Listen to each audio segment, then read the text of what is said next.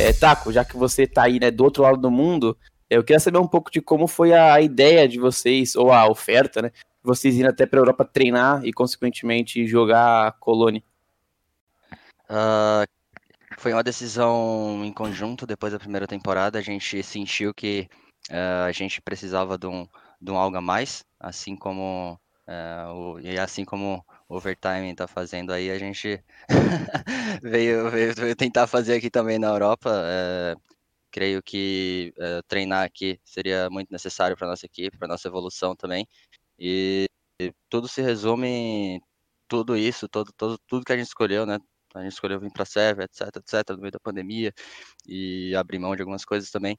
Uh, tudo isso é por um, por, um, por um motivo só, que é a evolução da equipe, né? E é isso que a gente espera chegar uh, no final aí da, da temporada. Eu espero que, que, que, seja bem produtivo, assim como já vem sendo assim aí no, no, nesses primeiros dias.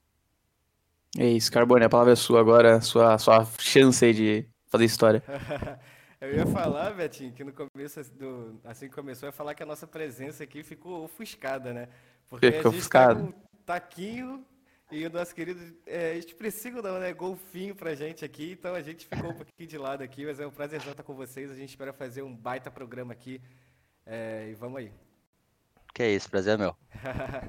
Taquinho, a gente estava conversando um pouquinho, vendo é, o que, que a gente ia trocar ideia com você aqui, já fazendo essa deixa é, do, do bootcamp é, para a Europa. É, eu queria saber de você por que, que a gente vê muito dessa questão dos times é, NA é, de ter essa necessidade de ir para o EU, de fazer o bootcamp. Para quem está acompanhando o CS, mas às vezes não acompanha tão a fundo, é, o, qual é o grande atrativo de você fazer um bootcamp no EU? E por que, que às vezes é mais incomum você ver um time de lá não ir tanto para os Estados Unidos, por exemplo? Eu creio que uma forma muito, é, muito fácil de explicar isso é, seria que os Estados Unidos é só um país e a Europa, apesar de não ser um país, é, os países são muito próximos um do outro. então acaba que a gente aqui na SEV a gente consegue treinar com, contra times de todos os países da Europa, o que aumenta gritantemente o, a quantidade de equipes que a gente, que a gente pode treinar e, e, e, e dividir experiências, né? E melhorar e aprender e, e, e, é isso. Então, nos Estados Unidos é muito limitado a quantidade de times, é muito limitado, muito limitado a quantidade de, de treinos e acaba que é, treinar sempre com, as, com, os mesmos times, sempre com os mesmos players, é, acaba que você é, acaba estagnando um pouco, né? O, uhum o, o negócio e, e, fica um pouco chato também, uhum. porque fica um, um, mind game meio, meio, meio chato, sabe? Você tem que.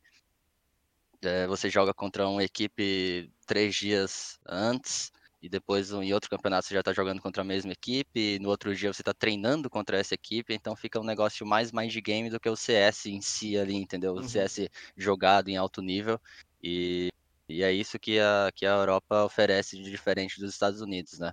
É, nos Estados, além disso, é, boa parte do, dos top teams do, do mundo estão aqui na Europa, né? Sim. né? Lógico que na, nos Estados Unidos também temos quatro ou cinco times no topo ali do, do mundo, mas todo o resto tá, tá na Europa, que também faz é, a qualidade dos treinos, é, sabe, além da quantidade, é, ser muito. Porque não é só quantidade, né? A qualidade também tem que ser é, prezada, então Uh, isso também ajuda muito em relação à qualidade e por isso que a gente não vê também essa, essa times europeus vindo pro, indo para os Estados Unidos, é mais o contrário, né? Mais uhum. times norte-americanos indo para a Europa, porque de fato, é, é, na minha opinião, também é, é, é muito mais produtivo.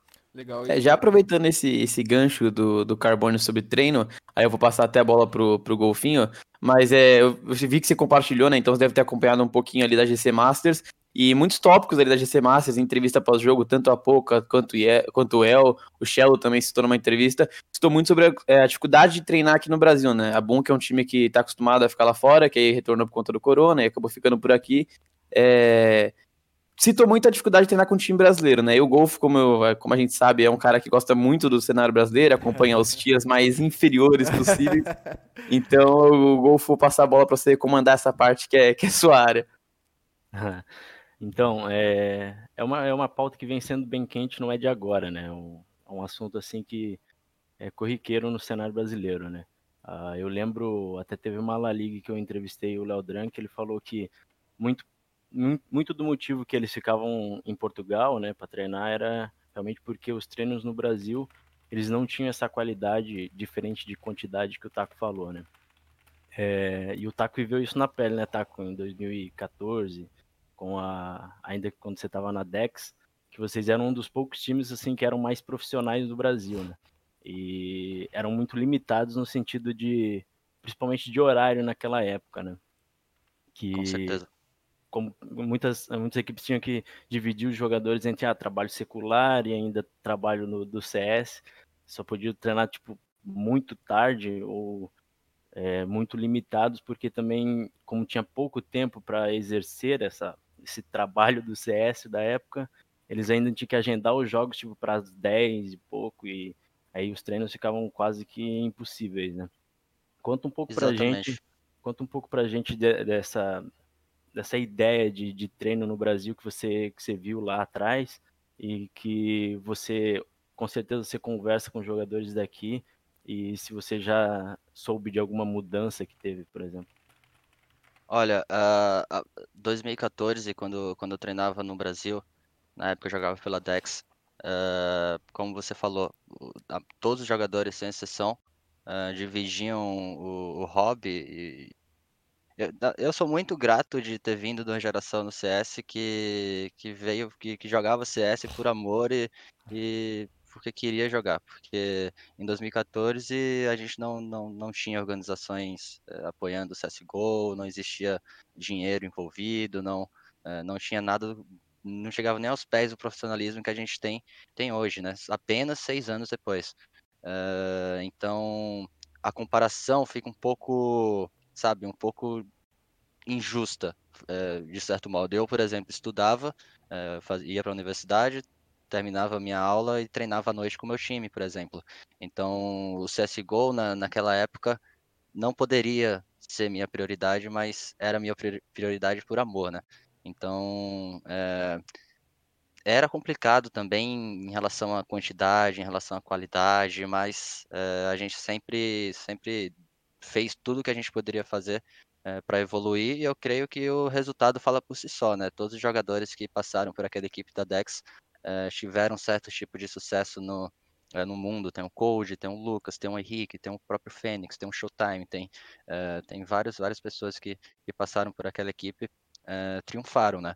E muito disso vem, vem de tudo que a gente plantou lá atrás. Uh, muito profissionalismo, mesmo quando não era profissional, uh, muita, muito amor pelo jogo também, mesmo quando o jogo não poderia ser nossa prioridade, porque no final das contas todo mundo precisa comer, né? Todo mundo precisa pagar as contas, mas mesmo assim, creio que creio que só, só esse exemplo aí no passado fala muito e ver, ver tanta reclamação, ouviu a Poca, inclusive, que é o coach da Boom, é, falando um pouco disso no Twitter. O Poca é um cara que está muito tempo no cenário, é um grande profissional também. É, é, então ele, ele tem, quando ele fala, tem, tem certo peso, tem, tem um grande peso quando a Poca fala. É, e ver ele falando isso é, é um pouco decepcionante até. Eu não, lógico, eu não estou no Brasil há, há, muito tempo, eu não, eu não, lógico, eu não tenho como, como organizar ou controlar isso, mas creio que cabe aos jogadores e cabe, cabe aos times a se organizarem e fazerem alguma coisa quanto a isso. É, agora que, que, o jogo é muito mais profissional, agora que o nosso cenário tem crescido tanto no Brasil também, a, tanto, é, iniciativas, iniciativas como a Gamers Club Masters e, e outros campeonatos que vêm acontecendo no Brasil é, deveriam forçar os jogadores a serem mais profissionais e levarem as coisas mais a sério. Eu, lógico, eu estou falando isso baseado no que eu, no que eu, eu li no, nas redes sociais, como eu falei do pouco, etc. É, mas creio que, que isso seria, que isso seria não, que isso é a obrigação dos jogadores de se organizarem, porque fica até feio, né? Até, até feio, até desanimador ler, ler algumas coisas dessa, dessa no Twitter. É. Caco, eu queria aproveitar para. Caco, Taco, eu queria aproveitar para. Caco é nosso companheiro de redação aqui. Eu queria aproveitar para emendar uma perguntinha para você em relação a isso, que eu até perguntei isso para o Apoca na coletiva depois do, do título da Boom. É, você, como o próprio Golfo acabou de falar, né, você viveu isso aqui no Brasil e depois você viveu, acredito eu, que outro mundo de treinamento no NA. E eu perguntei pro, pro Apoc e repito a pergunta para você, se um nível de treinamento mais alto, com os jogadores e as equipes levando mais a sério, isso eleva o nível de um cenário por si só? Um treino é capaz de aumentar o nível, de tornar o cenário brasileiro mais competitivo? É, o, o treino é o, o jogo é o espelho do treino, né? É, eu costumo falar que, que a, a maneira certa de enxergar isso aí é treinar como jogo e jogar como uma guerra, né? É assim que deveria ser encarado, porque o treino é o, é o local que você usa para evoluir, para testar coisas novas, para aprender com outro jogador. Então, quando alguém faz uma jogada X e, e acaba é, matando você, ou sei lá, ganhando o round, é, você deveria aprender com essa jogada e, e para que no jogo, quando essa jogada, quando a situação acontecer mais uma vez, você saber como sair dela, Sim. você saber é, identificar na hora e tentar fazer alguma coisa quanto a, quanto a isso. Então, de fato, treino é, é, é, uma das melhores coisas, essa troca de experiências é uma, uma das melhores coisas para evoluir, tanto como, tanto como equipe, tanto como, quanto individualmente. É por isso que a gente vê tantas equipes fazendo bootcamps, né, uhum. é, em outros continentes. É isso é, vou aproveitar então, já que o, até o Carbone citou esse fator de treino para a gente poder fechar meio que esse tópico. É, a gente sabe aqui o que acontece muito no Brasil, né? Esse problema com treino, que foi relatado, inclusive. E eu estava discutindo o Carbone antes até da gente começar a stream, sobre a possibilidade disso acontecer também em outras regiões, como no NA. Na Europa a gente sabe que é um pouco mais difícil, até pelo estilo do jogo ser um estilo mais calmo, mais tático, né? E na NA a gente sabe como é um estilo mais pugzeiro, podemos dizer assim. Então eu queria saber se no NA, é, tanto no começo, né, na época da LG, SK, ou agora mesmo, se vocês já passaram ou passam por algum problema de treino, né? O time, da mesma forma que aqui no Brasil o pessoal reclama, vocês também ficam na vontade de reclamar, digamos assim, por não conseguir treinar o quanto vocês queriam. Olha, muito raro, é bem raro acontecer é, algo do tipo aqui fora. É lógico que uma vez ou outra acontece, mas é, não é nem é uma margem meio que não vale a pena sabe, se preocupar. É, também o que acontece muito aqui, no, aqui fora, entre os times tops, né? É, todo mundo se conversa e todo mundo, todo, todos os treinadores se falam, jogadores se falam, e alguns times acabam entrando na blacklist, por exemplo. A gente tem, é, tem uma lista de times, por exemplo, que, que a gente sabe que às vezes não leva tão a sério assim o treino, então a gente evita treinar com, com certas equipes, e todos os times têm, têm, têm esse tipo tem esse tipo de, de coisa, né? Então, é... mas é, é, muito raro acontecer, sabe? É, é, é difícil acontecer. Boto fé, boto fé. E falando um pouco ali de, de treino, né? Aproveitar que a gente está nessa pauta, vocês foram é, para a Sérvia para se preparar também para uma sequência que vai ser um pouco grande, né? Vocês têm um campeonato muito importante já em agora, né? Que foi anunciado que vai ser a primeira semana de outubro, né? Que é o RMR. Como é que você, se você pode falar um pouco mais né, dessa preparação para RMR, que é um circuito, digamos assim, que vocês acabaram se complicando um pouco depois da Summit, né? É, é, um, é a nossa prioridade, né? É, é um resultado bom no, na RMR.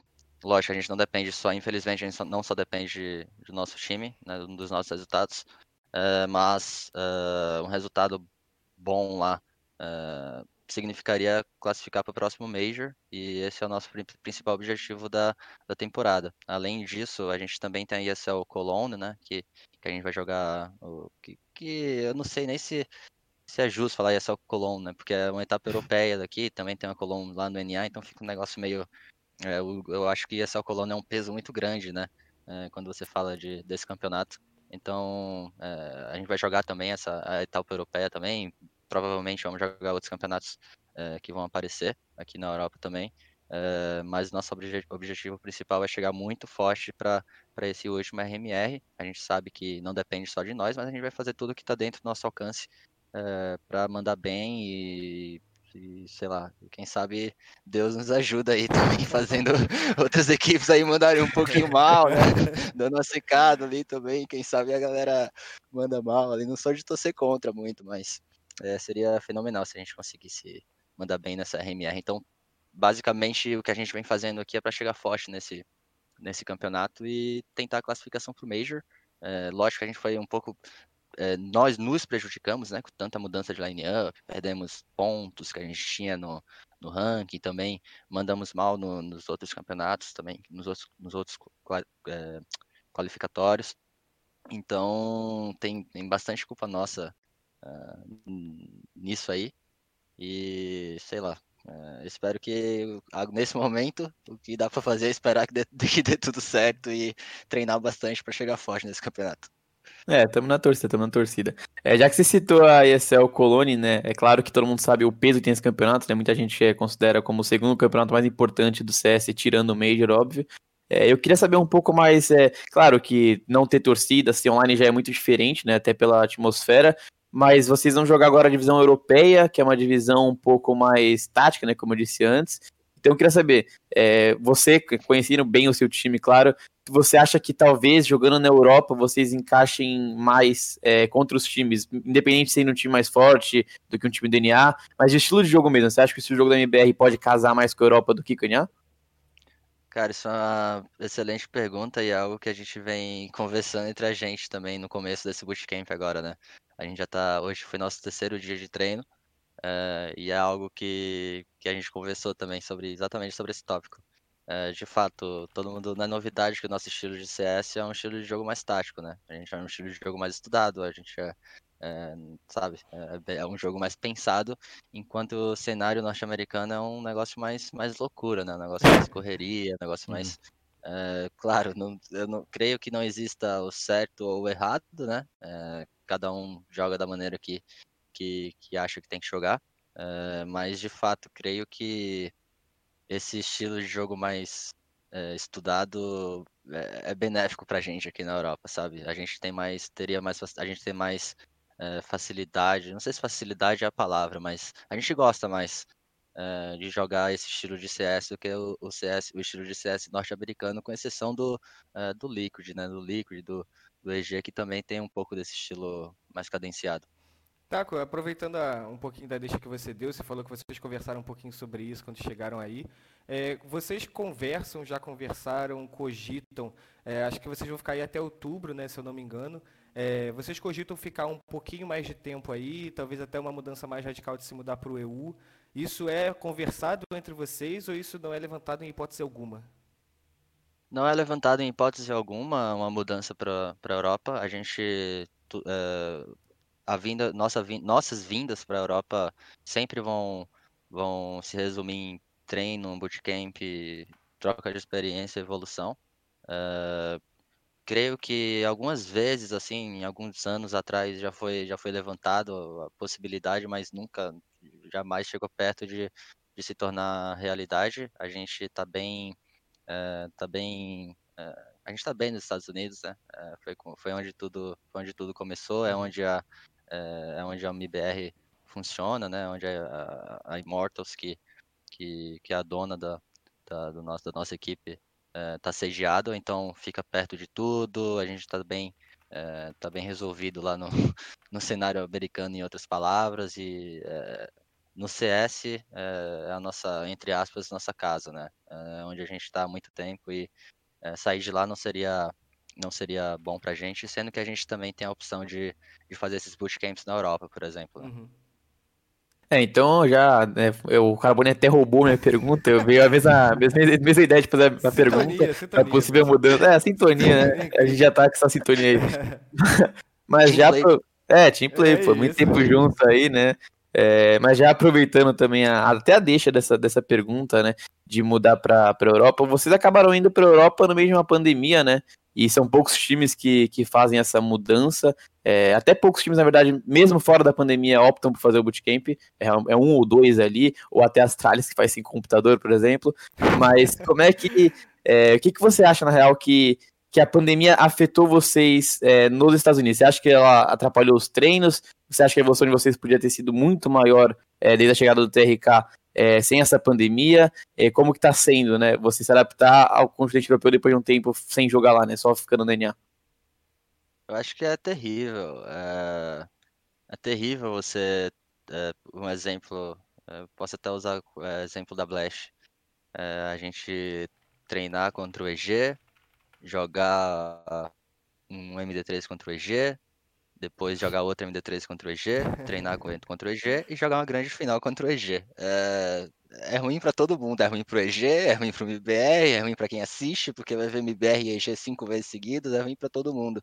E pelo fato, como a gente conversou no, no começo dessa da quantidade de times no, nos Estados Unidos ser, ser bem menor do que a quantidade de times na Europa, principalmente top teams, né? Uhum. É, bem, fica bem limitado, é, bem, é, é chato, é, acaba sendo mind game, não, e não só e não CS bruto, sabe? Fica mais de game. O que é que você fez no jogo passado para não repetir no próximo? Que o que é que eles fizeram que eles não vão querer repetir? Se eles não quiserem repetir, como é que eles vão, sabe? Fica um mind game que que no final, sei lá, não acaba não sendo o CS puro ali, o CS bonito de se ver. Então, em relação à nossa evolução, creio que sim, ficou um pouco um pouco limitada. Creio que nossa vinda para a Sérvia foi um sacrifício é, em conjunto da equipe para buscar essa evolução, porque é, se, mais uma temporada nos Estados Unidos, é, não, a gente sabe, não, não, seria tão fácil de evoluir quanto uma vinda para a Europa para treinar, né? Aqui a gente, a gente acredita que a gente vai aprender bastante também e, e conseguiu passar um pouco pro, passar um pouco de level, né? É, com essa com esse bootcamp. Aqui, deixa eu perguntar para você. Vocês estão, estão na Europa, o Betinho já falou da, dessa questão do, do coronavírus. É, vocês são uh, um dos poucos times, se não o único, que está tá indo para a Europa num momento como esse, para depois voltar para o NA.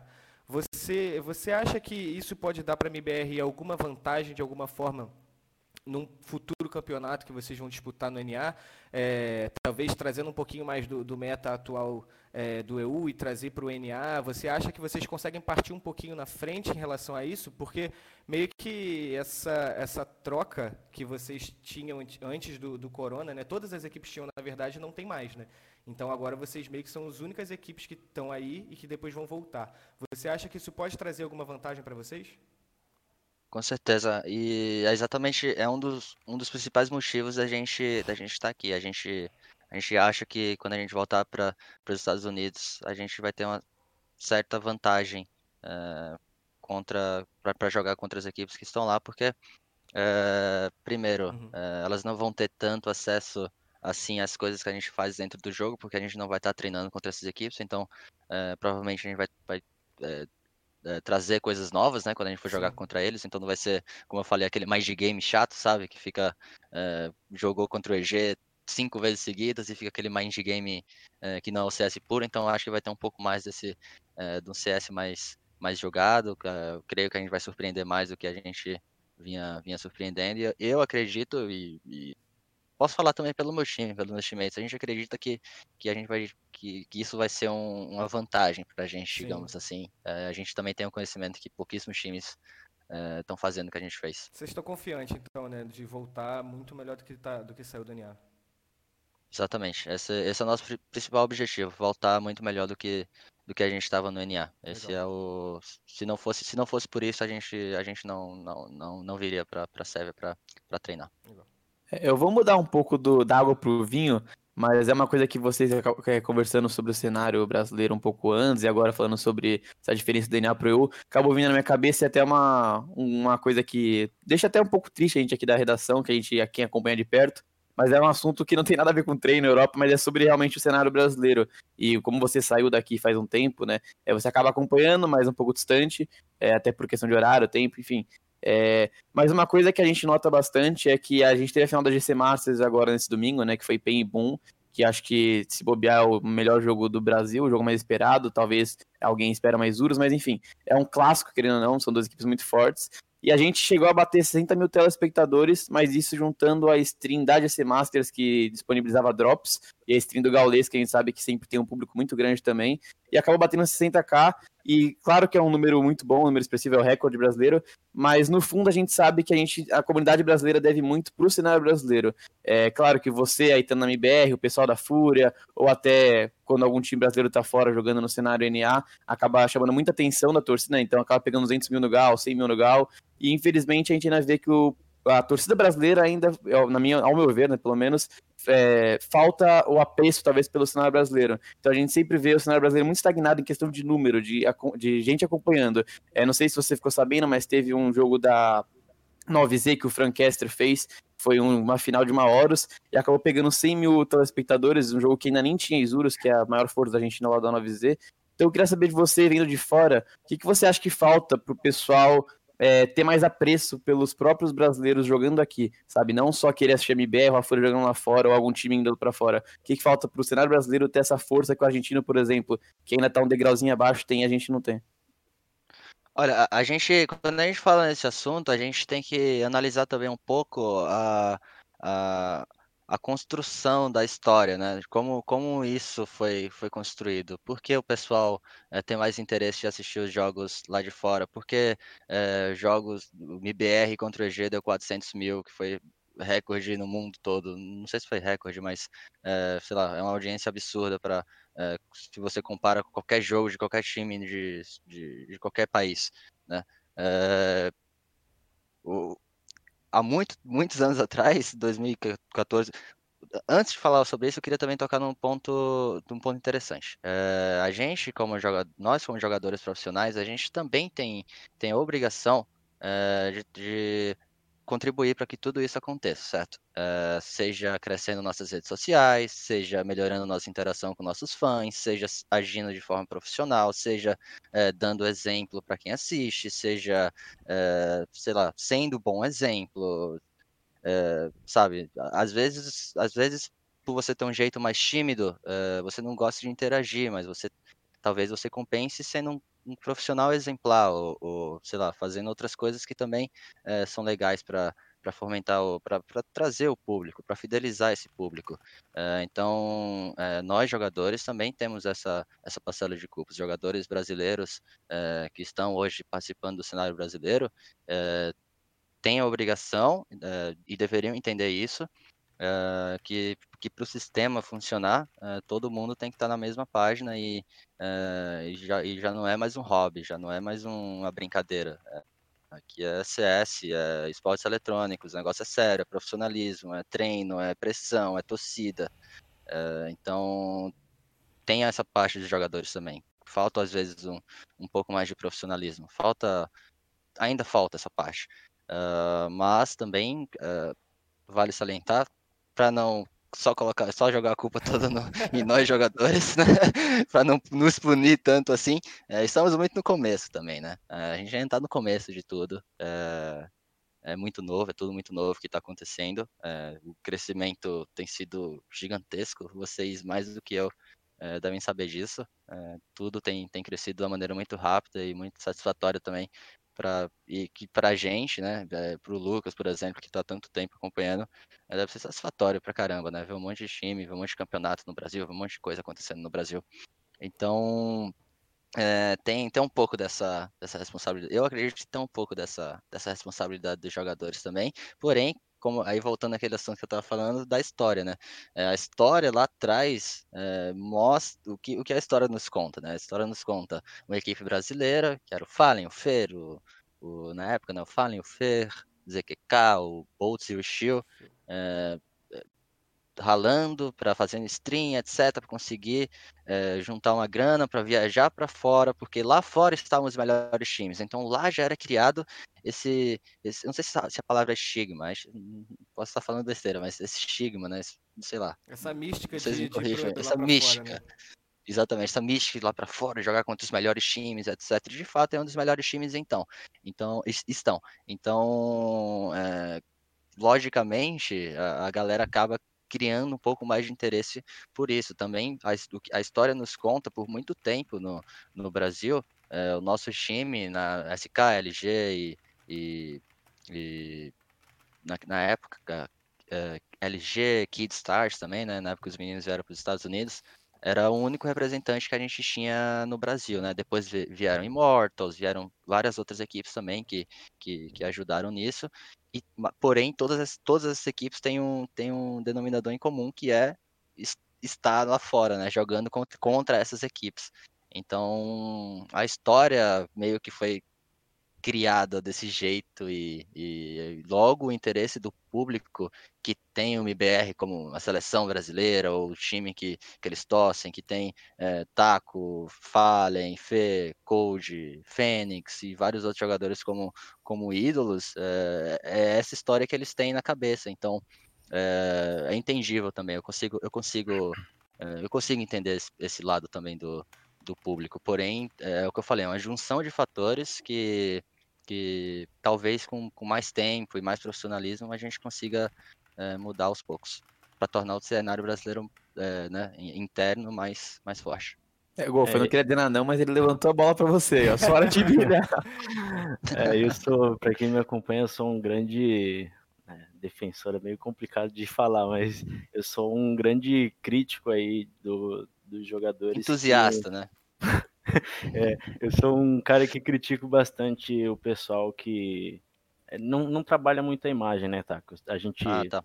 Se, se, por exemplo, assim, é, imagina você lá no, no tempo de Dex, que a gente lembra que, é, beleza, ganhava pouco por ainda ser um cenário muito embrionário na época, mas e tinha um PC que era bem ruim, que você vivia falando que tinha problemas, né, Taco?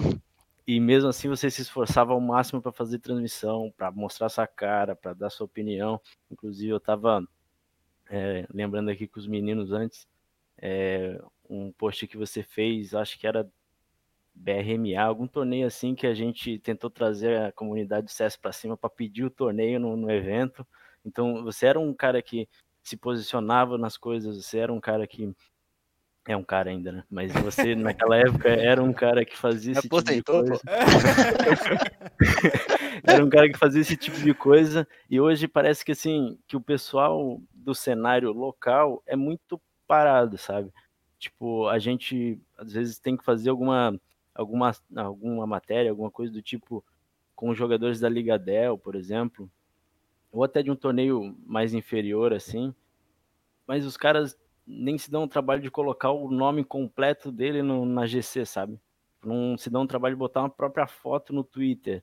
É uma coisa que, tipo, são pequeníssimas coisas, mas que vão juntando e, putz, vai, vai criando meio que uma bola de fogo, sabe?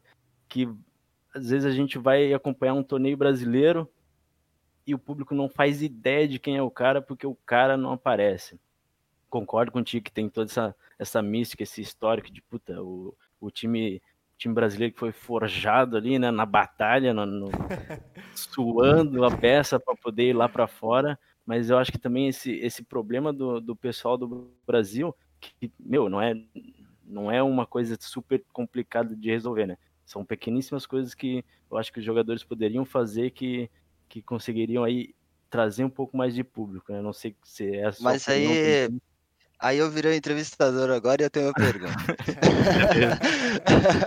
Manda.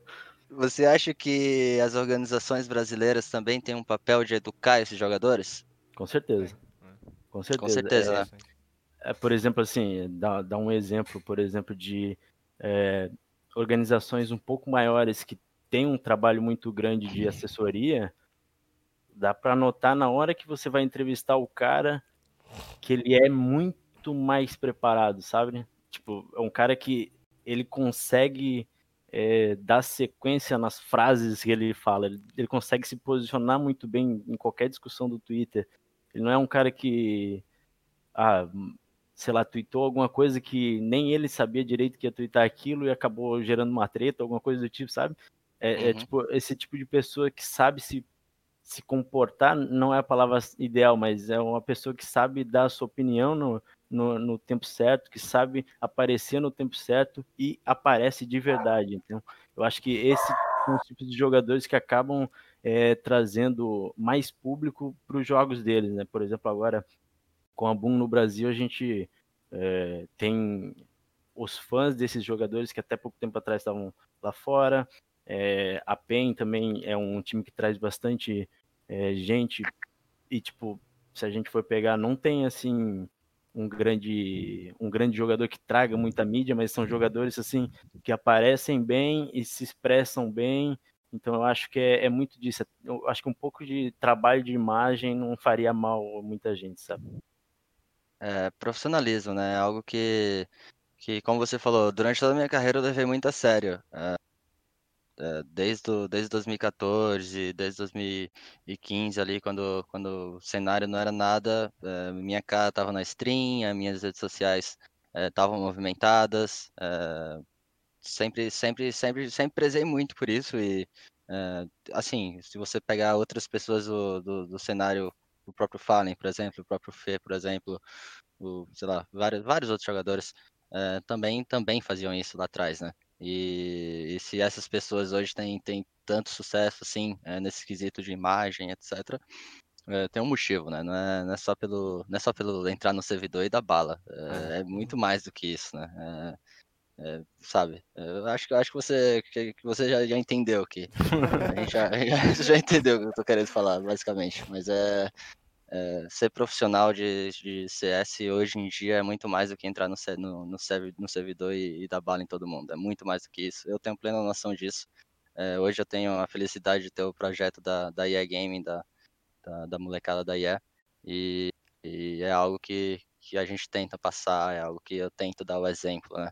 É, para que, que eles sejam é, tão, que eles tenham sucesso também no futuro e, e sejam grandes, não só grandes jogadores no server, mas grandes jogadores fora do server também.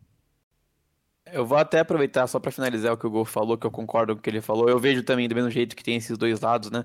E um cara que a gente até comentou, acho que ontem, ou no dia, se não me engano, no dia da Masters, que se posiciona assim bem, apesar de todas as brincadeiras que, que tem, é o Showtime, né? O Showtime é um cara que sempre, sempre se posicionou muito bem nas discussões, ele sempre tá informado, então é um cara que sempre faz questão de aparecer. Realmente isso faz falta. A gente tem os nomes né, de peso, né? Como FNX, que todo mundo conhece, é muito difícil conhecer. O Bolds, o Phelps agora que estão de volta. Mas realmente eu acho que é muito importante é você ter esse posicionamento, essa noção que você tem que falar, tanto para atrair o público, quanto para você também se expor, né? Tanto para a marca quanto para criar um afeto com a comunidade.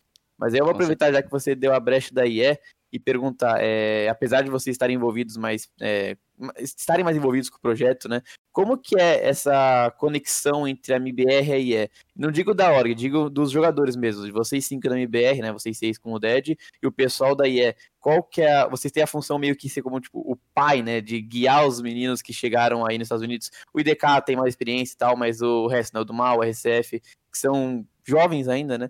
Então, qual que é, como é que é essa relação de vocês? Olha, a relação de parceria. Eu não, eu não costumo falar com eles é, como patrão. Eu, eu falo, falo com eles como meus colegas de trabalho e, e pessoas que, que, que, que trabalham comigo. É, é, que trabalham na mesma coisa que eu trabalho, basicamente, não comigo, né? É, mas são, assim, na IE, a, gente tem muito bem isso dividido, né? A Camila é, é a CEO da IE Gaming, então é, todo esse lado profissional a gente deixa, deixa para ela. É, todo, todo tipo de contato que eu tenho com os meninos é, é 100% é, é, pessoal. É, a gente troca muita experiência de CS, assim como eu troco muita experiência com, com várias outras pessoas de, sobre CS. eu sempre fui muito Uh, eu nunca fui egoísta de, de, de, não compartilhar as coisas que eu acho do jogo, que é bom, que é ruim, ou as coisas dos meus bomb sites, por exemplo. Eu estudo muito o jogo, então uh, eu tô sempre, eu tento sempre me atualizar, eu se, tento sempre uh, tá um passo à frente. Às vezes eu não tô, às vezes eu tô, isso não vem ao caso, mas eu estou sempre tentando passar essa minha experiência para eles, porque é, um dia eu não vou estar mais aqui, um dia meus teammates também não vão estar mais aqui, alguém precisa estar é, tá lá para segurar a bronca e quem sabe é, pode ser eles ou alguns, alguns que estão que estão lá, ou etc. Então a gente está sempre trocando experiência da, de uma forma, assim como eu faria com qualquer, com qualquer amigo, com qualquer pessoa, até porque eles moram muito próximo da gente, né, da nossa, da nossa casa lá, lá, no, lá em Los Angeles. Então é, facilita. A gente faz muita coisa junto, a gente janta junto, a gente sai junto, a gente é, faz churrasco juntos, etc. Então essa proximidade ajuda a trocar essas experiências, né? A, a... E eles ensinam também bastante pra gente, assim como a gente ensina bastante para eles. Não é um negócio só unilateral, não. Os dois, os dois, dois times têm bastante coisa para ensinar um pro outro. É, e é legal que, que é legal ter, ter essas pessoas, né? Ter os moleques para compartilhar essa experiência. E aproveitar que esse tema daí é um, um, tempo, é um tema um pouco mais complicado, né? Mas é, existiu esse problema da Valve com o conflito de interesse entre vocês a MBR, a IE, enfim, tinha outros times e organizações é, também que tinham esse conflito, né, com é, um conflito mais de interesse, principalmente para esse tipo de, de, de, evento que a Valve patrocina, né, que ela já antes ela já mostrava que não queria duas equipes na mesma organização, por exemplo, enfim. Como é que tá, em que pé tá isso, né? Se você pode falar um pouquinho para a gente, é, pela última vez que a gente ficou sabendo, estavam procurando um comprador para a equipe, né? Conta um pouquinho mais para a gente. É, a, essa parte a gente deixou 100% na mão da Camila também. É, a única coisa que eu posso adiantar é que a solução mais justa possível aí dentro do, de todas as regras que a Valve, todas as regras e, é, e coisas que, que, e requisitos da Valve, é, dentro, tudo dentro, do, dentro do, do que eles pediram pra gente. É, no futuro próximo a gente deve anunciar os próximos passos, é, mas é uma questão que com certeza a Camila responderia responderia muito melhor do que eu nesse momento, até porque, é, apesar de, dessa, dessa minha sociedade, na, na nessa minha participação é, como sócio da IE, é, minha prioridade, o meu foco é 100% na, na minha carreira de, de jogador profissional. Então, essa, esse, essa questão seria melhor respondida pela Camila, mas o que eu posso adiantar é que toda, a solução está sendo, tá sendo buscada dentro das regras e dentro do, dos, dos pré-requisitos da Valve e a gente vai, vai, vai ter uma solução aí no, no futuro próximo. É, eu vou, de novo, vou dar uma mudada, né, na, na maré, mas é que você, antes do, do Golfinho fazer a pergunta sobre a EA, você citou um pouco sobre você se dedicar muito, né, você gostar de, de estudar sobre o jogo, ir atrás, e eu lembro muito bem, é, não lembro o campeonato, mas acho que foi na Blast, que você postou, acho alguma coisa no Twitter, ou você falou numa entrevista, não me recordo, sobre estar tá treinando até 16 horas por dia, que você estava se dedicando muito, e a gente viu o resultado, né? A gente viu aquela partida que infelizmente vocês acabaram perdendo, mas que você destruiu na Inferno, e eu queria é, saber é, sobre esse tempo de dedicação, né? Esse treino, com todo esse burnout que vem acontecendo com o Glaive, o Olof também passou um pouquinho. É, como que é lidar com isso, sabe? Como que é você se dedicar tanto, você é, saber remediar o quanto, né, até quanto você aguenta treinar? Como que é, tá sendo isso pra vocês? Vocês têm ajuda de alguém? É, ou às vezes o Fallen guia um pouco mais? Como é que é essa, essa decisão de quanto tempo se dedicar pro jogo de verdade? Olha, o Fallen é tão alcoólico quanto, quanto eu. O cara não para também de trabalhar. Então o Fallen jamais seria um exemplo para falar de burnout. O cara trabalha demais, tá sempre falando de CS, sempre trabalhando de CS. É, sendo bem sincero, isso é, uma, isso é uma coisa que eu até pensei nesses, nesses últimos meses que, que me incomodava, mas é algo que, que é maior do que eu, sei lá. é algo que eu não sei nem explicar. É é, às vezes é demais, sim. Às vezes não. Eu sei que não, não é saudável. Às vezes é, eu passo do ponto, a gente passa do ponto e etc. É, o certo não seria isso. É, às vezes você rende muito mais é, de outras maneiras, né, na maneira mais, mais tranquila, mas é algo que, sendo bem sincero, eu peco muito nesse, nesse quesito. Não, eu não sei, eu não sou uma pessoa organizada quanto a isso, porque a gente vive e respira CS 24 horas por dia e e eu tô sempre, tô sempre pro jogo, né? Basicamente, tô sempre, tô sempre ali querendo. Lógico que todo mundo é ser humano e algumas vezes bate o desânimo, é, bate a falta de vontade de jogar e baixa a raiva do jogo, vem um resultado ruim, às vezes os resultados não estão vindo, etc, é normal. Mas eu sou eu, assim, durante minha carreira sempre fui, sempre fui um cara que, que trabalhou bastante assim dentro, dentro do jogo, criou bastante, que, que mudou bastante, que inovou bastante também. Então, é, sei lá, eu peco nesse, nesse lado aí de, de burnout. É, é, aproveitar também esse assunto que é, eu sou me me formando em psicologia, né? E então eu fico bastante curioso sobre o trabalho que o João é, exerce com vocês, né? Como está funcionando esse trabalho de psicologia é, agora, agora não, mas desde o começo que vocês ficam longe, como é que funciona o trabalho Agora, acredito que com o coronavírus talvez tenha dificultado ainda mais, né? Porque ele, ele ia algumas vezes até é, vocês nos Estados Unidos fazer algum trabalho ou acompanhava em alguns eventos, né? Alguma coisa do tipo. É, o, o, o, João faz dois tipos de trabalhos, que é o trabalho em equipe e o trabalho individual, né? É o, né? Com, cada, com cada jogador ali. É, ele, ele tem os métodos dele de trabalho. Uh, tem alguns, alguns, alguns equipamentos também que ele usa. Eu, eu, esqueci agora os nomes, que são uns nomezinhos meio, meio complicados. Neuro, não sei o que das quantas. Uh, ele tem alguns equipamentos também que ele usa. Uh, também tem, as, tem a terapia em si, né? Que eu, eu sempre tive, eu sempre fiz. nesses, nesses últimos tempos não, mas eu sempre fiz terapia. E foi algo que, que me ajudou muito, inclusive durante toda a minha carreira, porque é, como, vocês, como, vocês sabem também, eu sempre fui alvo de, de diversas, críticas e etc, etc. E eu, mas também sempre fui uma pessoa que sempre colocou a cara a tapa e, e, e sempre foi assim. Então foi algo que sempre me ajudou muito. É, mas basicamente o João ele, ele tem os métodos de, de, de trabalho tanto coletivo quanto, quanto individuais, como terapia, como os, os equipamentos que ele usa, é, terapia, é, não terapia, mas é, trabalhos, trabalhos coletivos para para unir mais a equipe, né? Várias conversas e, e vários métodos aí que, que, que ajudam nesse, na, na, na nossa evolução mental. É, Taco, continuando aí um pouquinho sobre a questão da, da parte, é um pouquinho dos bastidores, né, da equipe, né? É, como é que é o trabalho na MBR, além da, da, da, psicologia? O que, que vocês têm com vocês? Vocês têm fisioterapeuta? Porque a gente vê um Counter-Strike hoje um, um pouquinho mais evoluído do que a gente tinha há alguns anos, né? Tá um pouquinho mais profissional as coisas. Como é que funciona na MBR? Como é que é a rotina de vocês? Como é que é por aí? Olha, deixando claro que uh, a gente sempre teve suporte da nossa organização quanto, quanto todas essas coisas, uh, inclusive com o João, etc.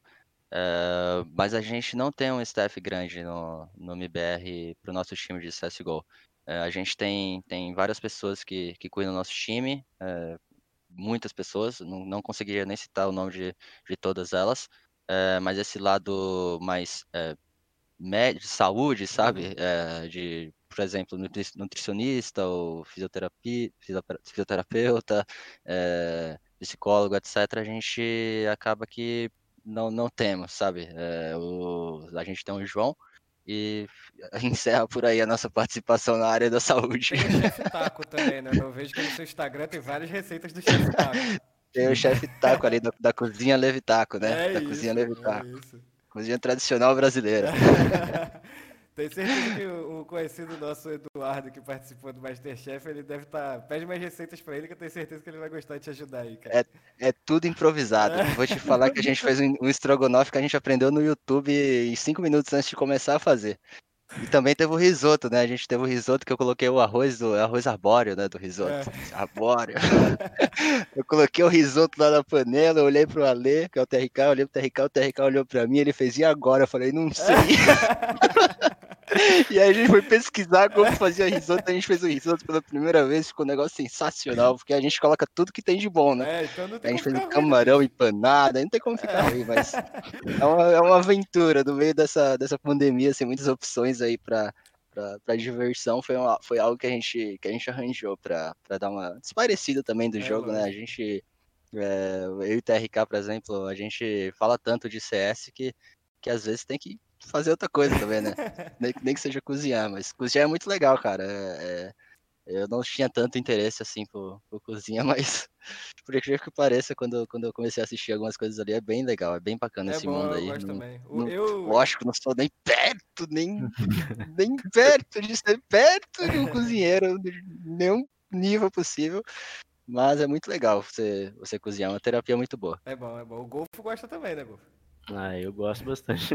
Mas é, aproveitar que você falou de se parecer um pouco, né? Agora com, pelo menos é, quem acompanha as redes sociais de vocês, é, via que antes da pandemia é, saíam, se divertiam um pouco em momentos que é, não estavam ligados ao CS. Como é que está uhum. funcionando agora com a pandemia, que vocês, não, pelo menos, não é o ideal sair, né? Como é que como é que tá funcionando nesse sentido?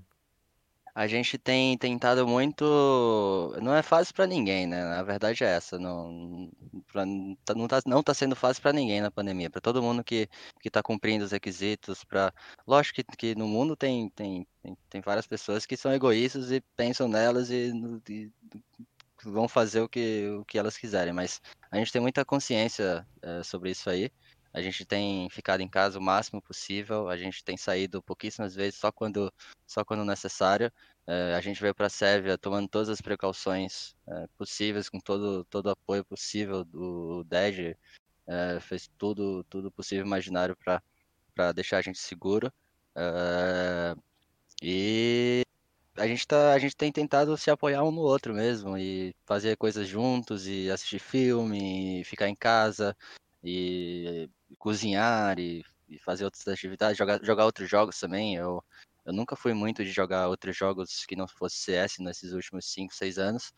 Uh, mas é, nesses últimos tempos, por exemplo, passei a jogar diversos joguinhos também na Steam, por exemplo, que a gente acabou comprando para passar o tempo, para jogos de tabuleiro também, a gente jogou War, por exemplo, jogou jogo, jogo, de, jogo de carta também em casa. Então a gente tem é dessa forma que a gente vai tentando é, levar, né? Porque porque é, é, não é fácil para ninguém, que não falei.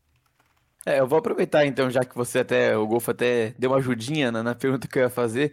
É, mas, claro, todo mundo sabe que a pandemia é uma coisa terrível e tá afetando, infelizmente, muita gente. E é um momento difícil para todo mundo, né? Tem gente que, não, não, infelizmente, não pode ficar em casa e tem gente que, como você disse, não liga, acaba saindo. Infelizmente, o mundo é cheio de gente assim também. Mas, é, tirando esse lado ruim, por mais difícil que seja, é, querendo ou não, o TRK chegou, não tem o tempo exato, mas não faz tanto tempo.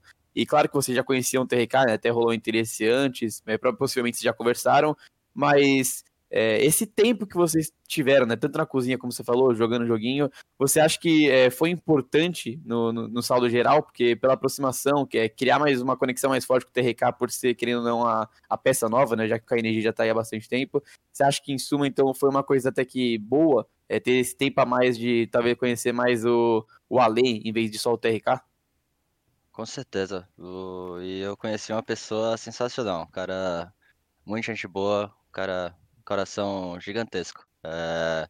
Sendo bem sincero, eu não conhecia o TRK antes de ele entrar na nossa equipe. É... Lógico, conhecia como jogador, mas nunca tinha conversado com ele, nunca tinha trocado ideia com ele, nunca não sabia nem como, como, como era a voz dele, basicamente. Então, ter esse, ter esse período aqui, é, tanto, tanto tempo, né, juntos, é, com certeza dá, dá uma proximidade na, na, na, nossa relação pessoal, né? Não só como, como, não só na profissional, como pessoal, que, que são duas coisas que estão sempre interligadas, né? Você não, você não é uma coisa que eu falava pro Code, por exemplo, para as pessoas que perguntavam para mim como é jogar com Code. Pô, pô, eu olho pro lado, tá um dos meus melhores amigos é, jogando do meu lado. Eu confio no cara. Eu não só confio nele no, eu vou confiar nele no jogo também. Eu vou olhar para ele vou falar, se ele estiver tendo um jogo mal, eu vou olhar para ele e falar, velho, eu vou salvar o meu amigo. Eu vou tentar fazer tudo para compensar o dele. Assim como o Code olhava para mim, também deveria ter essa sensação. Então, é muito importante você. Lógico que tem times que funcionam que a galera nem se gosta, nem, nem gosta de, de, de um do outro, e mesmo assim é uma grande equipe, grandes profissionais, mas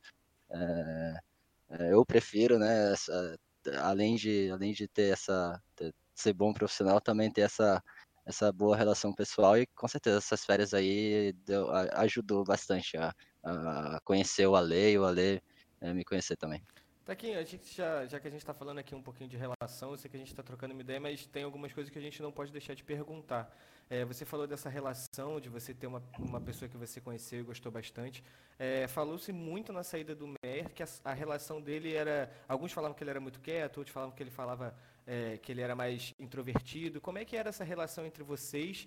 É, e já fazendo um paralelo também, a gente teve o Meyer, que era um, um, um, garoto argentino, e a gente teve também o Steel e a gente teve o Tariq. É, era diferente, a, a, a, dificuldade de comunicação foi da língua ou realmente era uma pessoa mais introvertida, uma pessoa mais quieta?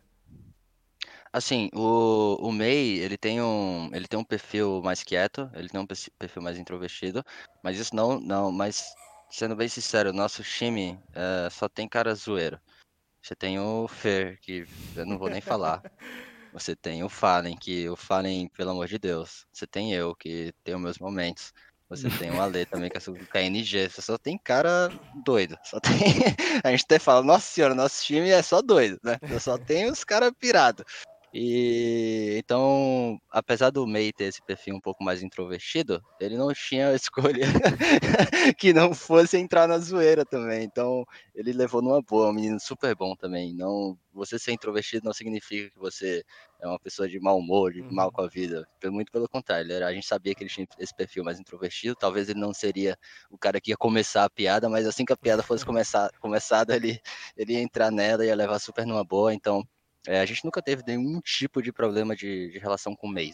Tipo, zero problema. E se você perguntar para ele, é, a resposta dele vai ser a mesma. Tudo foi. Tudo que. A saída do MEI do nosso time foi uma decisão 100% profissional e nada, nada relacionada à parte pessoal.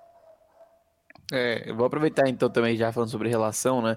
É, você citou antes os profissionais da MBR, e aí a gente tem o Ded que atua como manager e um coach de vocês. E a gente vê que vocês têm uma relação realmente muito íntima, muito próxima, até porque são anos e anos juntos já. Mas eu vi até os stories que você fez brincando com a escova do, do Ded. Então eu, é uma relação muito boa, muito saudável de vocês. E ele tá fazendo a função de coach, né? Eu queria saber um pouco mais sobre isso. É claro, todo mundo gosta de perguntar, né? Ah, vai contratar um coach, quem vai ser o coach? Vai chamar o Peacemakers, eu, tal, tal. Mas se você também não quiser falar, não tem problema, mas é saber como é essa relação de vocês com o Dead, tanto fora jogo, tanto dentro, né? Porque querendo ou não, hoje ele é o coach de vocês. Então eu queria saber um pouco mais de como é esse, essa conexão de vocês. Então, o Dead, ele ele tá com a gente desde o início, desde sempre, desde a Games Academy, desde o começo de tudo. É, foi um paizão pra gente, ajudou e, e, tudo, fez tudo que ele fez foi por amor ao jogo também, amor ao, ao nosso time. É, o perfil dele no Twitter fala que eu sou o fã número um do, dos garotos, dos meninos. E de fato, ele é nosso fã número um. É um cara que dá a vida pelo nosso time, é um cara que faz tudo pra. pra, pra... É, são coisas que o público não vê. É, são coisas que acontecem no bastidores que ninguém tem acesso e que ele não fala porque ele não tem, ele não gosta de spotlight, ele não quer spotlight, não quer é, holofote, né? É, então, é, mas é um, a nossa relação com o Dad é muito boa e todo mundo, e todo mundo vê isso por, essas, por essas coisas, né?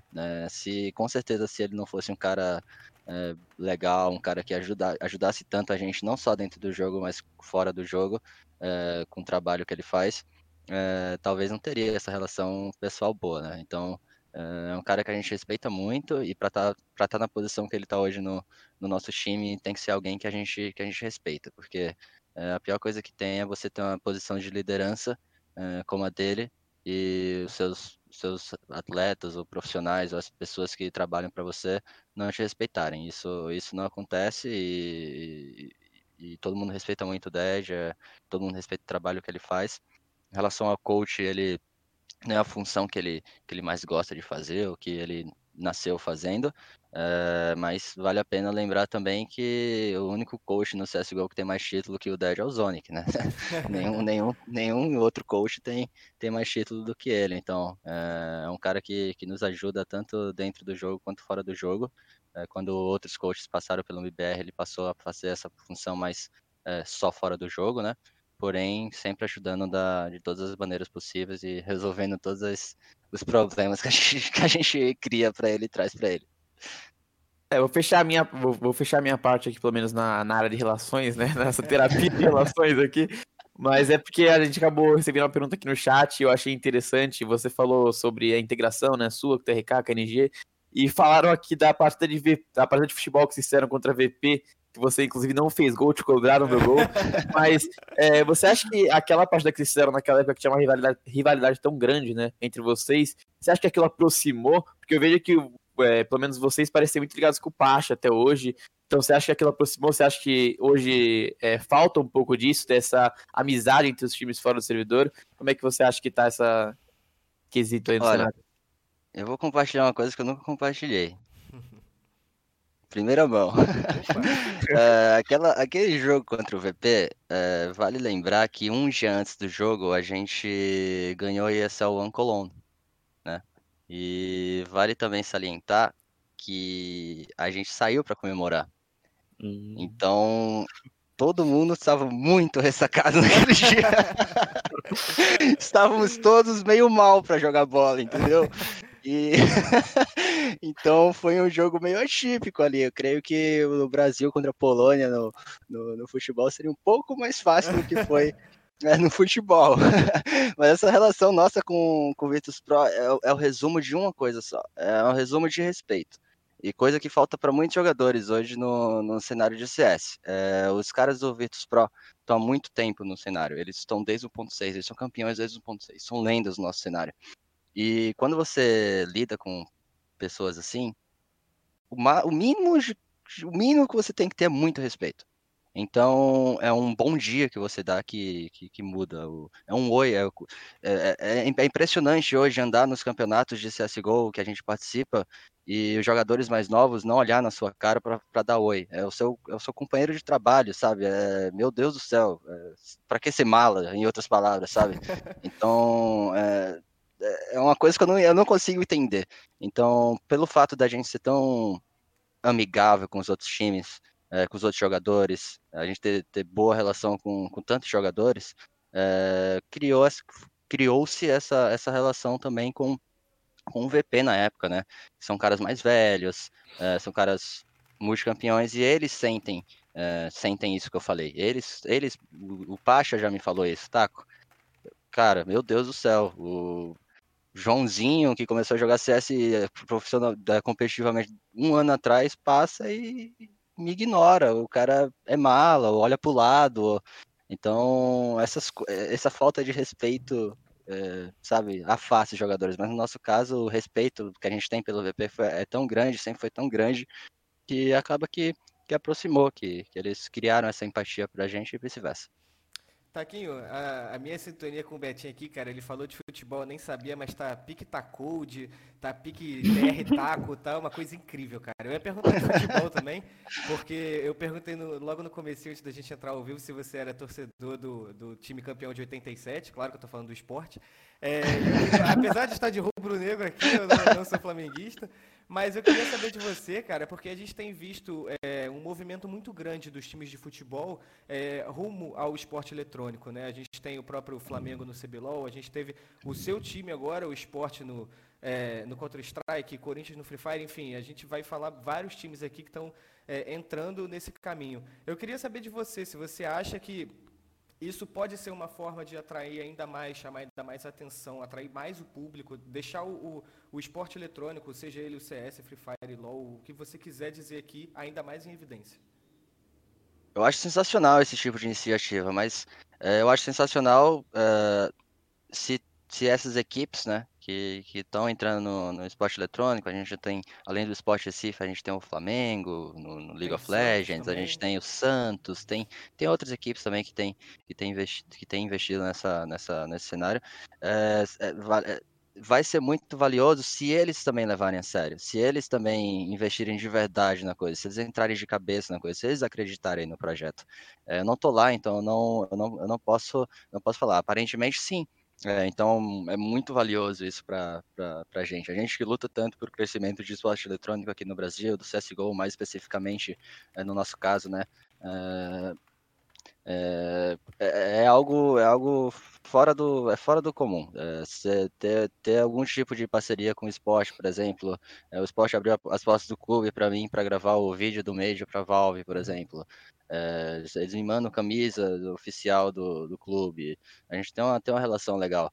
Então é, é, algo sensacional. Creio que só tem, só tem a somar a gente com eles, eles com, com a gente, e todo mundo cresce junto e é, ter uma parceria dessa com clubes tradicionais e históricos e que tem tantos fãs e são tão conhecidos assim, só tem, só, só trazem benefícios para é, a gente aqui no, no, no, esporte eletrônico, assim como a gente também traz, traz benefícios, porque é, esse é o futuro, né? É é, somos, somos o futuro e, e, eu espero que eles enxerguem isso e levem, e levem bastante a sério também.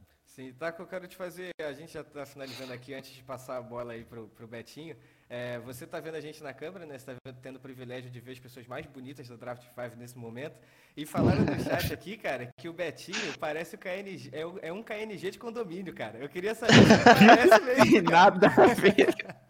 Não, falando que eu sou o KNG com o TRK. Parece? É o KNG de condomínio? Coitado Cara, do se KN. você, se você fizer uma junção ali com o TRK, eu acho que parece. Se você juntar o KNG com o TRK fizer assim, uma fusão, eu acho que parece. É muito talento Lembra um pouco, vai. então, é. Ah, o Lembra? ele lembra o KN também. Já pensou? Nossa, As cara. duas skills juntas? É, Pô, é, tá, tá ótimo. Não, não, não, coitado do KN do TRK, cara. Coitado. Não, já, já aproveitando pra gente não consumir tanto seu tempo, né? Chegar aqui no, no final. é, eu vou fazer pelo menos a minha última pergunta. Eu acho que o Carbone finalizou a dele. Se o Golfinho tiver alguma coisa também, ele pode falar. Mas é só pra finalizar essa parte do, do esporte e do esportes, né? Que pelo menos, praticamente eu e acredito que o Carbone e o Golf também, né? A gente é muito ligado às duas áreas, né? A gente trabalha com os esportes, mas a gente também é apaixonado pelo futebol. É, eu sou Santista, o Carbone é vascaíno, o Golfinho é corintiano, mesmo sendo catarinense. Mas é, você citou esporte, né? A gente sabe sua paixão pelo esporte. E queria saber se você, é, quando você soube, talvez, da entrada do esporte, se você foi contratado, se você teve qualquer tipo de é, conversa com alguém do esporte, se você está acompanhando um pouco. É, o esporte acabou sendo campeão da ESEA, que teve aqui a Season 34, se eu não me engano, e ganhou da Prod, que é um time que era considerado favorito até na final. E eu queria saber se você tem algum tipo de conexão, você acompanha um pouco, como é que é a sua relação com essa parte do esporte. Sendo bem sincero, não acompanho muito ah, os jogos, até motivo de tempo e fuso horário e, e etc.